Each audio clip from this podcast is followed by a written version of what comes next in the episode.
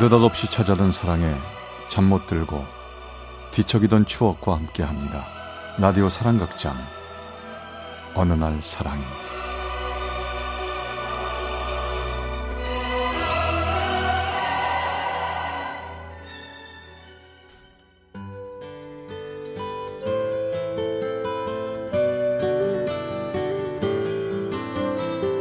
사랑의 체험수기 어느 날 사랑이 제 145화 가질 수 없었던 그의 마음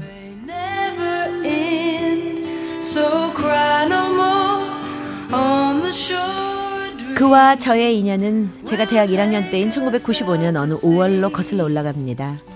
하늘에서 봄비가 보슬보슬 내리고 있던 토요일 우리 조는 교수님이 숙제로 내주신 조별 레포트를 작성하기 위해 한 강의실에 앉아 열심히 토론을 했고 대충 마무리를 한 다음 밥을 먹으러 가기로 했습니다. 어, 뭘 먹을까? 얘들아, 우리 피자 먹으러 갈까? 아니다. 우리 학교 앞에 햄버거집 새로 생겼던데. 거기 가자. 내가 오늘 쏠게. 야, 야, 야, 야. 피자 햄버거 그런 거 먹으면 건강에 안 좋아. 야, 매일 그런 것만 먹으니까 네가 그렇게 매일 힘없이 축 처져가지고 강의 시간에 맨날 졸기나 하지. 야, 정말 맛 죽이는 국밥집이 있는데 우리 거기 가자. 제 말을 무시한 채 그 사람은 과 친구들을 데리고 가려고 하더군요. 그는 같은 과 동기였지만 그닥 친하지도 관심도 없었는데 그날따라 그렇게 말하는 그 사람이 왠지 다시 보였습니다. 그가 데려간 국밥집은 다 쓰러져가는 판잣집에 할머니가 운영하시는 아주 허름한 국밥집이었습니다. 아, 뭐야? 너 겨우 이런 집 보려고 비도 오는데 우리 시장까지 끌고 온 거야? 아유, 유난 떨기는. 야, 음식이 맛있으면 됐지. 여기 돼지국밥으로 6인분 주세요. 전 그날 생전 처음 먹어보는 돼지국밥 앞에서 입을 뾰로통 내밀며 먹기 시작했고 그때까지만 해도 왠지 얄미운 그가 저에게 이토록 그리운 사람이 될지는 짐작조차 하지 못했죠. 밥을 먹고 나오는데 비가 또 쏟아지고 있었습니다. 그 사람은 국밥집 앞에서 비를 맞고 채소를 팔고 있는 할머니를 보더니 할머니께 우산을 주고 자기는 모자를 뒤집어 쓰고 뛰더군요. 그런데 참 이상하죠? 자취방을 향해 뛰어가는 그의 뒷모습을 보는데 저도 모르게 가슴이 쿵 하고 내려앉으며 설레었습니다. 다음 날 학교에서 글을 봤습니다. 왠지 다르게 느껴지는 그. 전 제 마음을 숨겼고 그는 저를 보더니 반갑게 다가오더군요. 아, 늦잠 자서 아침 못 먹고 나왔더니 배가 무지 고프네. 야, 가방에 사탕이나 과자 같은 거 뭐 이런 거 없냐? 어? 어, 있어. 가방에 초콜릿, 빵, 뭐 비스켓 많아? 먹어. 간식거리를 건네는 제 손에 맞닿은 그의 차가운 손길이 너무나 포근하고 좋았습니다. 너 슈퍼집 딸이냐? 가방 왜 그렇게 먹을 게 많아? 앞으로 우리 친하게 지내자. 자주 얻어먹게. 앞으로 친하게 지내자는 그의 말에 가슴은 요동쳤고 그렇게 전 자연스럽게 그에게로 조금씩 다가가고 있다고 착각했습니다. 그렇게 나와 다른 그가 점점 더 좋아질 무렵 나이트클럽에서 선배들 졸업 파티가 있었습니다. 즐거운 댄스 타임이 지나가고 조용한 블루스 타임 시간이 오자 전 그에게 용기를 내어 말했습니다. 저기 나랑 블루스 한 번 추면 안 돼? 뭐? 블루스?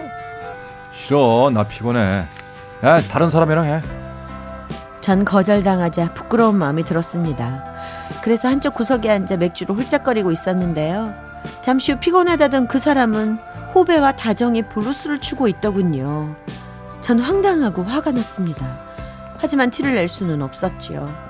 다음 날 과에는 그가 블루스를 함께 춘 후배와 커플이 되었다는 소문이 돌더군요. 화가 났지만 어쩔 수 없는 일이었습니다. 그러던 어느 날이었죠. 얘, 연수야. 너 얘기 들었어?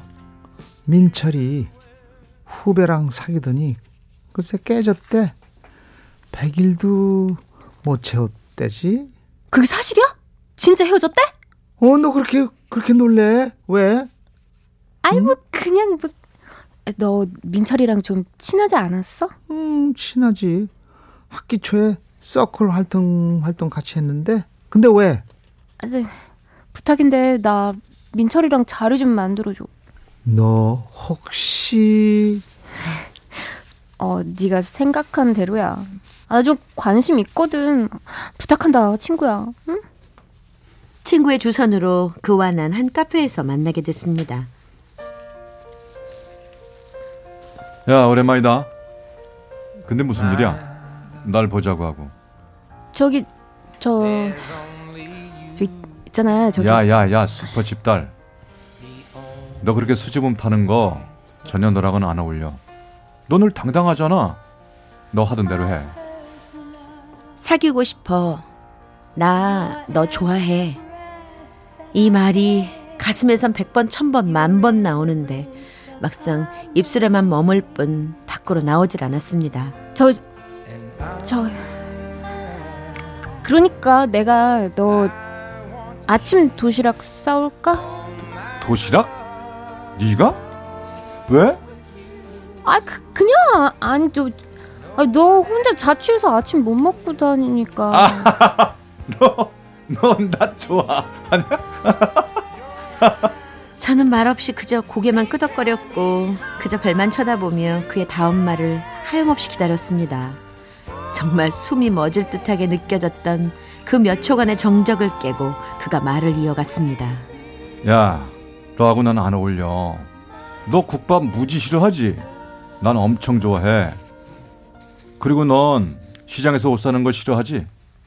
그리고 양농원 고원에 가서 자원봉사 활동 같은 거 하는 거 한 번도 해본 적도 없지?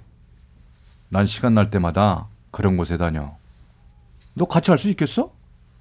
괜히 어울리지 않는 행동하려고 노력하지 말고 그냥 넌 네 취향에 맞는 사람 골라. 어?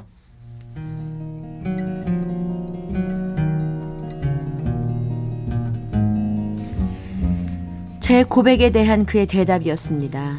전 그와 헤어져 집까지 걸어오며 울고 또 울었습니다. 나를 싫다고 말하는 그를 보기 좋게 미워하며 잊으리라 다짐했지만 사랑의 마음은 그렇게 쉽사리 정리되는 것은 아니었습니다. 그를 좋아하게 된 것도 내 의지가 아니었듯 그에 대한 감정을 멈추는 것도 제 의지대로 마음대로 되지 않았습니다. 그러던 중 그가 봉사활동을 하러 간다는 얘기를 듣게 되었습니다. 전 그를 만나러 봉사활동에 참여를 했죠. 야, 너 지금 야외에 놀러 온 거냐? 너 봉사하러 온 거야? 너 지금 그, 그 화장이 이곳에 맞다고 생각하니? 전 무안에서 화장실로 달려가 펑펑 울며 화장을 지웠습니다. 잠시 후 그가 오더니 잠시 얘기를 하자고 하더군요. 어, 아까 미안했어. 저기, 넌 나에 대해서 모르는 게 너무 많은 것 같아. 난 삼촌 집에서 컸어. 뭐 이제 다 컸으니까 삼촌한테 미안해서 내 학비는 내가 벌어야 하기에 코피 흘려가며 힘들어도 밤낮으로 알바하는 거고.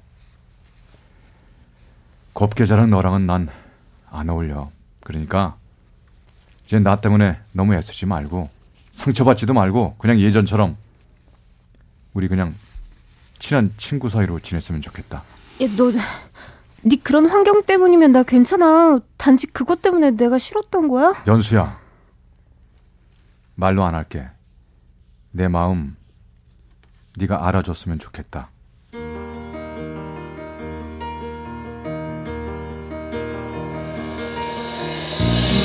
전요. 내 눈을 바로 보는 그의 눈에서 그의 마음을 읽을 수 있었습니다. 그도 날 좋아하고 있다는 걸요. 하지만 그와 좁혀지지 않는 거리를 다시 한번 확인만 한 채로 겨울방학을 맞았습니다. 가끔 그가 너무 보고 싶을 때마다 단체로 찍은 사진 속의 그의 얼굴을 바라보며 그리움을 삭히다. 드디어 개강일이 되었습니다. 그런데 그가 보이질 않았습니다. 어, 민철이 못 봤니? 안 보이네. 너 몰랐어? 걔 군대 갔어. 하긴 나한테도 뭐 입영하기 며칠 전에야 군대 간다고 말했으니까. 너무나 황당하고 허무했습니다. 하지만 이미 떠난 그였기에 전 군에 있는 그에게 대답 없는 편지를 계속 보내며 기다리겠다고 수십 번이고 수백 번이고 널 기다리겠다고 다짐하며 시간을 보냈습니다.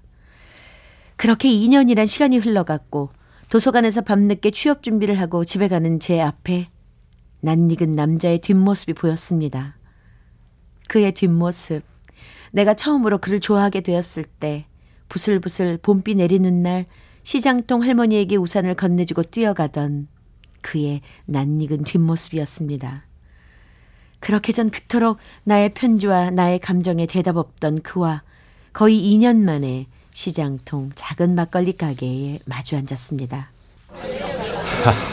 야, 많이 이뻐졌네? 쫓아다니는 남자 많겠다? 너 그동안 왜 한 번도 답장 안 했어? 내가 죽자 사자 너만 좋다고 쫓아다니니까 내가 만만하지. 그렇지 나쁜 놈아. 너 여전하구나. 어? 내가 노래 하나 불러줄게. 잘 들어봐.